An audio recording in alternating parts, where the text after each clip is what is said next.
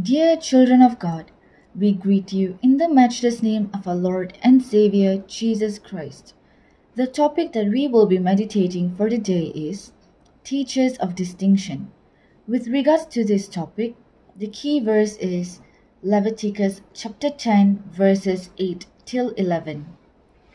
Then the Lord spoke to Aaron, saying, Do not drink wine or intoxicating drink, neither you nor your sons with you when you come into the tent of meeting so that you will not die. It is a permanent statute throughout your generations, and to make a distinction and recognize a difference between the holy and the common, and between the unclean and the clean. And you are to teach the Israelites all the statutes which the Lord has spoken to them through Moses. At classy hotels, inspectors run white gloves along the edges of pictures and door casings and behind furnitures everywhere.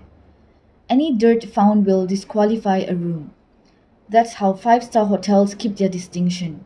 When the priests taught God's instructions to Israel for life in God's presence, they helped the people maintain their distinction. They were to be a people dedicated to serving God in a way that wasn't natural to sinners. We may think that gathering in God's presence for worship is not much different from going to a football game. We just do different things at each event. But taking worship in God's presence for granted leads to unclean hearts and lives. Cleanliness is next to godliness. Israel received special instructions for sacrifice and worship, and even for work in the fields and vineyards. Israel's cleanliness in work and worship kept her close to God. Still, Worship in the tabernacle was special. For that reason, the psalmist says, He whose walk is blameless and who does what is righteous, who speaks the truth from his heart and has no slander on his tongue, may dwell in God's sanctuary.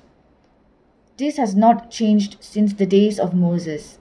Only those who are cleansed according to God's instructions, whose sins are covered by the blood of Jesus, the Lamb of God, are clean enough to be servants of God. Let's pray. O Lord, keep us clean in heart, mind, and soul, so that in our worship and our work we may glorify you truly. In all our actions, may we be your faithful servants. For Jesus' sake. Amen.